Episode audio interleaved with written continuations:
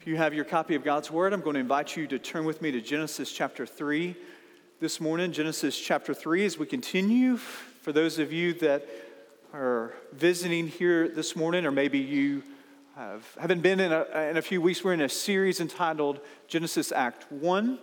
This is Kevin DeYoung's The Greatest, or excuse me, The Biggest Story. So, as a father of a six year old and a 10 year old and a 12 year old, one of the things that's been a part of our, uh, our life together are, are, some of these picture book Bibles. And so this is really appropriate, I think, for four year olds to maybe seven or eight year olds. I was reading this to my six year old just recently, and it, and it starts like this Once upon a time, there lived a man and a woman. They were the happiest people on the planet. True, they were the only people on the planet but they were still terrifically happy. Their names were Adam and Eve, and God made them. He made them in His image, little mirrors to reflect God's glory. And like everything else God made, He made them good. If you haven't been with us for four weeks, this is what we've been talking about for four weeks. It was a wonderful time to be God's children in God's wonderful world. Unfortunately, Things didn't stay happy and wonderful for long. This is the story of Genesis 3.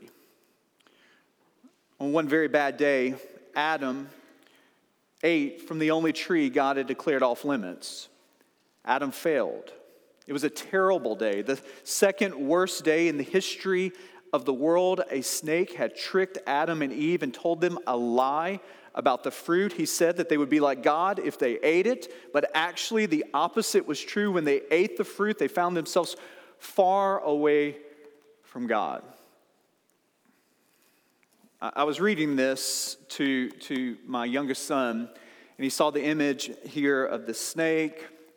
And his question, as he looked at this, as we continued on the story with the snake, his question was, is how did the snake get in the garden? Where, where did the snake come from? And, and that really is the question. Because for two chapters, we've heard the refrain God created and it was good. God created and it was good. God created and it was good. And He creates man and woman, He creates male and female, and there's the crescendo of creation, and it is very good. And then we open to Genesis chapter 3, verse 1, and then out of nowhere, now the serpent was more crafty than any other beast of the field that the Lord God had made. There's no backstory to Satan. There's no theological aside. There's no philosophical musings about the origin of evil, the origin of the serpent here. And this side of heaven, those kinds of questions, while they are important for us to ponder, uh, the writer of Genesis saw fit not to go down that road. There are no parenthetical references. For those that you were wondering how everything is good and then all of a sudden the serpent comes into the garden, there's none of that there in Genesis chapter 3. So our questions of the origin of evil and how the serpent got in, while they're logical questions to ask, they're, they're not questions this side of heaven that we can fully answer with this clear cut clarity. Uh, it's important for us to understand that the Bible is clear about some things in regard to Genesis chapter 3. What we clearly know is that the serpent is masquerading, the devil is masquerading as a serpent. He is the devil, the chief of the fallen angels, like everything else, he was created good, but he usurped God's authority and he attempted to overthrow the Creator. The question is, why did he do this? What were the motivations of Satan's uh, desire to overthrow the very one who created him? John Milton and really this, this masterpiece of literature puts into the word or into the mouth of Satan his motivations. And I think Milton in Paradise Lost gets it pretty close when he says that Satan says, better to reign in hell than to serve in heaven. that that original sin of Satan was a sin of pride, a sin of saying, I would rather reign in hell than to have to serve you in heaven. So there's the fall of Satan, and with Satan, he takes a third of the angels. All were created to be good. Satan's name means adversary. And so his primary aim that we're going to discover in Genesis chapter 3, but you don't have to look at Genesis chapter 3 to, to see this in your own heart. He is, an, he is an enemy to you and to me, to anyone who would profess the name of Christ Jesus. He opposes God's work by deceiving us, by dividing us. And I want you to discover in Genesis chapter 3 here that there is a pattern that we can find in, in that original temptation given from Satan.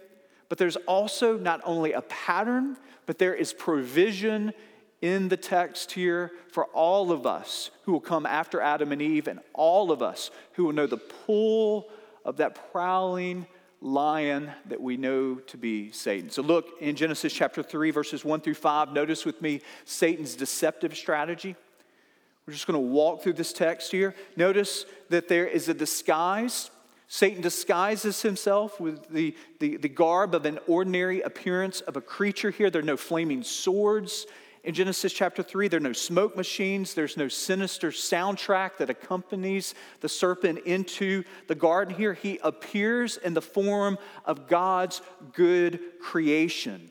There is nothing about the serpent's entrance and conversation with Eve that makes Eve, at least from the text that we have before us, recall in fear. She doesn't do that. She's enticed, she is interested, and this is a strategy that Satan still employs. He disguises himself in the garb of God's good creation. He is parasitic in this way. He, he is not one who is creative in a way that he can do something in his own accord. He has to latch on upon God's good creation and pollute it like a parasite would. So he takes God's good gift of food and he twists it into gluttony. He takes God's good gift of provision and he twists it into materialism. He takes God's good gift of beauty and he twists it into lust. He has this parasitic way of taking God's good creation and twisting it in such a way to pollute it. This is his strategy. Now, what is his currency? What is the currency that Satan operates with? And what we discover in this passage here is that he trades on the currency of doubt. That he trades on the currency of doubt, and then we'll see in a second deceit. So, the first theological conversation that's had is right there in verse 1 of chapter 3. You read it. He said to the woman, Did God actually say, You shall not eat of any tree in the garden? Notice that it, it parades as this innocent question, right? Did, did he actually say that? It just seems really innocent here. He's baiting Eve, and Eve, as long as she stays connected to the truth of what God says, there is no foothold, but she moves away from the Word of God, and it's in that place that she is prone to the doubt that Satan introduced to her.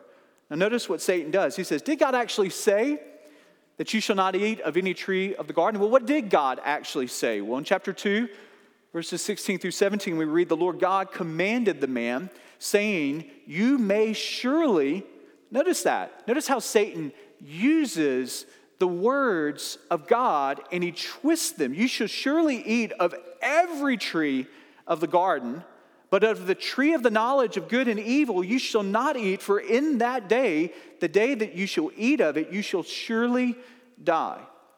So Satan asked Eve, did God actually say that you must not eat from any tree in the garden? Well, what God actually says is, is you can eat of any tree. You can eat of all of the trees except for this one. So what Satan does is he recasts God's bountiful provision and he emphasizes the prohibition. So he, he starts with, uh, you can't eat of any of these things, right? Well, actually, God says you can have them all except this. So he recasts God into this stingy provider here. He makes Eve focus on what she can't have instead of focusing on all the things that she can have. And it's important for you to understand that he, he still trades in the currency of doubt. He still wants you to focus on what you don't have while ignoring the bountiful provision that he has given to you. Long day at your house. You sit down at the end of the day, mom or dad. You start flipping through Twitter, you're flipping through Facebook, you're flipping through Instagram, and you start going through those Valentine's pictures, and all the couples look to be so perfect. They, they all got to go out on these great dates together. You see the, the new house and the new decorations that are being posted. And, and, and you see the new car that someone got. You, you see the announcement uh, of the, the son or the daughter that is, is going off on this, on, on the, to, to school, and everything seems to be working out. And, and you see all these things that are going really, really well, and then you look at your life and say, man, that's not happening for me. And what ends up happening is Satan, he, he entices you to doubt God's good provision in your life, and, and, it moves you into this covetousness. It moves you into this jealousy. It moves you into this place of materialism because you begin to emphasize what everybody else has and what you don't have. And what is Satan doing? He's whispering in your ear, just as he was whispering in the ear of Eve, saying, Look what God is keeping from you. I love Ann Voskamp's book, a, a, Thousand Gifts. She says this that Thanksgiving, giving thanks in everything, it prepares the way that God might show us his fullest salvation in Christ. That gratitude and thanksgiving in the midst of whatever season of life that you're in, it is the antidote to Satan's strategy to, to, uh, to focus your attention upon what you don't have. And so when we come back to that place of gratitude, thanking God in all seasons for what He has provided for us, no matter how difficult that season might be, it is the very antidote to Satan's subtle strategy in your life. He, he trades on the currency of doubt and he trades on the currency of deceit. notice how Satan wants Eve just so subtly to doubt God's word. Now, now notice that when Eve opens her heart to the whispers of doubt, then Satan moves in and he closes the door with deceit. Look at me, or look with me at chapter 3, verses 2 through 5. The woman said to the serpent, We may eat of the fruit of the trees in the garden. But God said, You shall not eat of the fruit of the tree that is in the midst of the garden, neither shall you touch it, lest you die. But the serpent said to the woman, You will not surely die. For God knows that when you eat of it, your eyes will be opened and you will be like God, knowing good and evil. Notice the, the subtle switch between doubt to downright deceit. Notice how, how Eve at first is asked to doubt the word of God. Now she is being deceived by the very arch enemy of God, our Creator and our Lord. He says, You will not die if you eat of that. Well, God has said, You eat of that, you will. Notice how Satan says that you will be like God. Two places of deceit. You need to understand that the enemy has at the currency of his uh, satanic strategy in your life and my life to tempt us, not only doubt but deceit, that, that he whispers lies to us. It is of his very essence to deceive us here. When Eve begins to question in her soul, when that doubt is there, it opens a door, and then Satan comes in, and it feels like a command that she has to obey. That's how deceit works. And it works in your heart too. That, that doubt moves to deceit. Maybe you think to yourself, you know, if I, is it really that wrong to fudge just a little bit on this expense report? And so it's just a little bit of doubt. And then, and then the next thing is you open that door to doubt. The next thing is nobody will ever find out and this will get me out of a tight just this one time. What has happened? You've moved from doubt to deceit. You're in the break room. You know, is it really that wrong? Just have a little bit of innocent flirting here with my coworker, a little bit of doubt. And the next thing you know, it's, it, you've moved to this place where you're saying to yourself, nobody would ever find out. And this person really gives me attention. This could be good. You've moved from doubt to deceit here. So when you doubt your, the, the word of God, you open your heart. I open my heart to the deceit of the enemy. This is Satan's deceptive strategy, but I want you to also see sin's enchanting appeal. Again, look with me in verse 6. So when the woman saw Notice the verbs here. When the woman saw that the tree was good for food and that it was a delight, notice the description, a delight to the eyes, and that the tree was to be desired to make one wise, she took of its fruit and ate, and she also gave some to her husband who was with her, and he ate. Eve saw the fruit. It was a delight to her eyes. Notice the enchanting appeal of Satan's temptation in your life and in my life, he dresses up sin in a way that is, is sensuous and desiring to our, our eyes. I mean, this, this past week, uh, Ben Hale and myself went to Las Vegas to, uh, it sounds like the, the plot of a bad movie, is what it sounds like. a preacher and a mission pastor are on the Vegas Strip. So, I mean, it just goes downhill from there. So, and so we're there because the North American Mission Board is planning churches in Vegas, and we're praying about what that could mean for our church as NAMB asked us to be a part of, of, some of those conversations. And it was just so absolutely encouraging as, as we're sitting there with couples that they're not only going to Vegas, I mean, they're leaving their house, they're leaving family, and they're planting churches in Vegas, they're planting churches, there are planners going to San Diego, planters going to San Francisco, planters going to Salt Lake City, and, and I'm around these men and women, and I just say amen and amen and amen to what God is doing and that we as a church, as, as you give to this church, you, you are giving to be a part of, of the nation's hearing. And as the nations move to Vegas and they move to San Diego, praise God for those men and women. And, and I'm praying, I just, this has nothing to do, it has everything to do with the sermon, but nothing really directly to do with the sermon.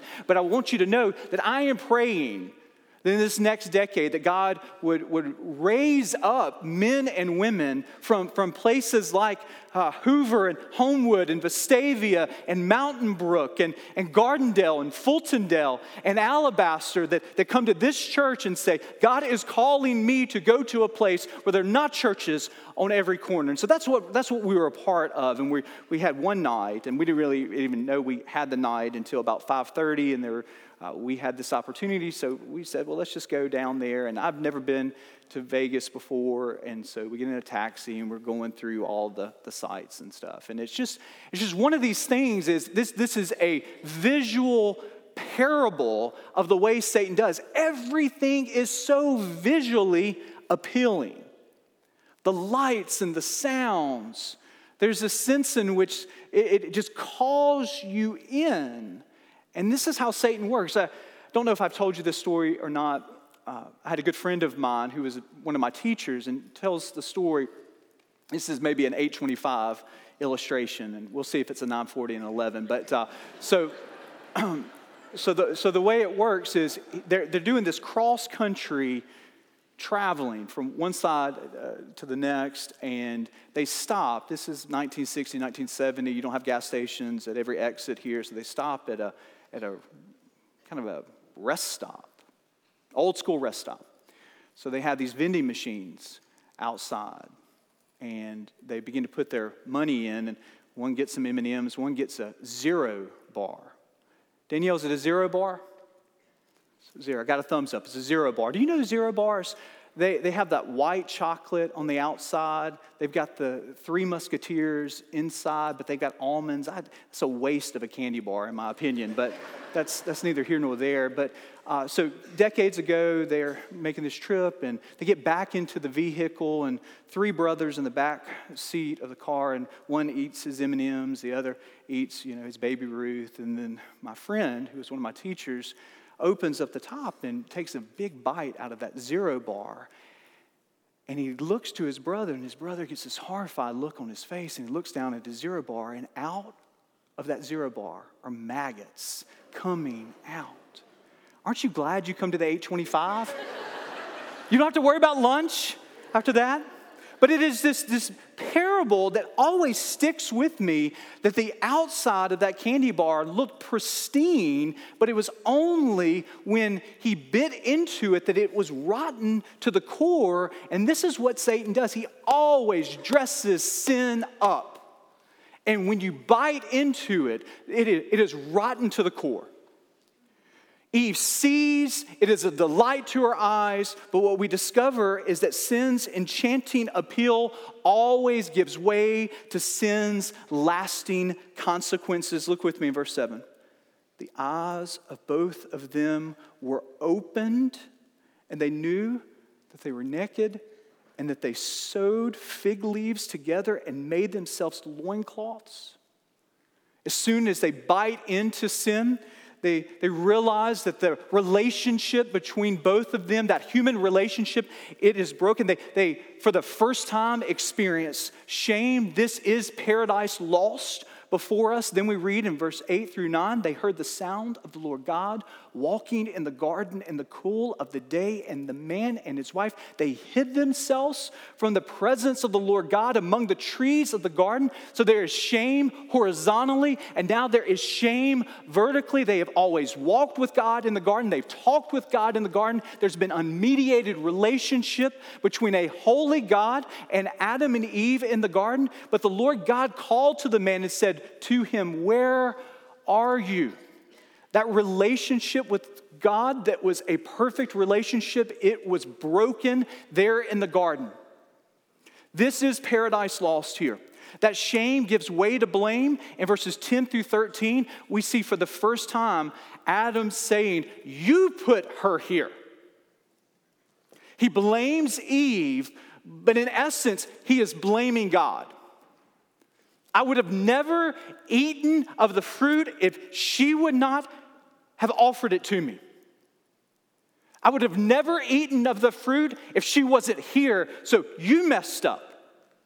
And when sin enters into the garden of our life, which it enters into the garden of our life, all of us have sinned, all of us fall short of the glory of God, and we too know shame.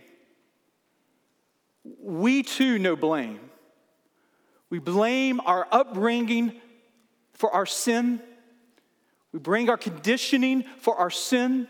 We blame others for our sin. The, the blame game has not stopped in the garden. It continues, and we continue to cover ourselves with fig leaves fig leaves of success, fig leaves of sinful pleasure, fig leaves of trying to, to make a name for ourselves. We know fig leaves because we know shame we know blame, but there is good news that you hear in the midst of the consequences of sin. We read that God says to them that there is going to be pain in childbirth because of the sin that enters into the garden, that the serpent is going to be confined to his belly forever and ever. There is going to be an adverse relationship between us and our work they are kicked out of the garden. One of the saddest passages, I think, in all of the Bible are these two angels outside of the Garden of Eden, guarding the doors, guarding the gate, so that they could never come back in what was once perfect as, as Adam and Eve have their bags packed. And they're leaving this place where they used to walk with God, and now they're, they're leaving it. They're kicked out of the garden. They take all of their stuff with them to never return again. You and I, we, we're outside of the garden. Our shame, our blame, our sin, it has placed us outside of that perfect relationship with a holy God. And there is this honing mechanism inside of us that longs to be back into that place. But with your sin and my sin, our sin. We cannot make a way back into that place, but I'm here to tell you that even in Genesis chapter 3 that there is a foreshadowing of hope in this passage, just like a rose that is growing up in the midst of this concrete jungle, there is this rose of hope that gleams forth that we read of in chapter 3 verse 14. The Lord God said to the serpent, because you've done this, cursed are you above all livestock and above all beasts of the field? On your belly you should go, and dust you shall eat all the days of your life. I will put enmity between you and the woman, and between your offspring and her offspring. He shall bruise your head, and you shall bruise his heel. This is the first foreshadowing of the gospel of Jesus Christ here in your Bible. This is John 3:16 in Genesis chapter 3 right here because what we read in Romans chapter 16 verse 20 is that the God of peace will soon crush Satan under his feet. That what we discover is, is that on Good Friday, when, when Jesus Christ hung on that cross, it seemed as if all hope was lost. It seemed as if all hope was vanquished in the death of God's eternal Son, but the good news of Friday is only found in Resurrection Sunday. And so, what Satan seemed to do, bruising the heel of the offspring of Eve, which is ultimately Christ Jesus, opens the door to salvation for all who would trust. Hear me. When Adam and Eve were kicked out of the garden and opened the door for sin to enter into humanity, into our story, is the answer to their sin and to our sin. And that is the death, the burial, and the resurrection of Jesus Christ. You see, there is a greater story that you need to hear.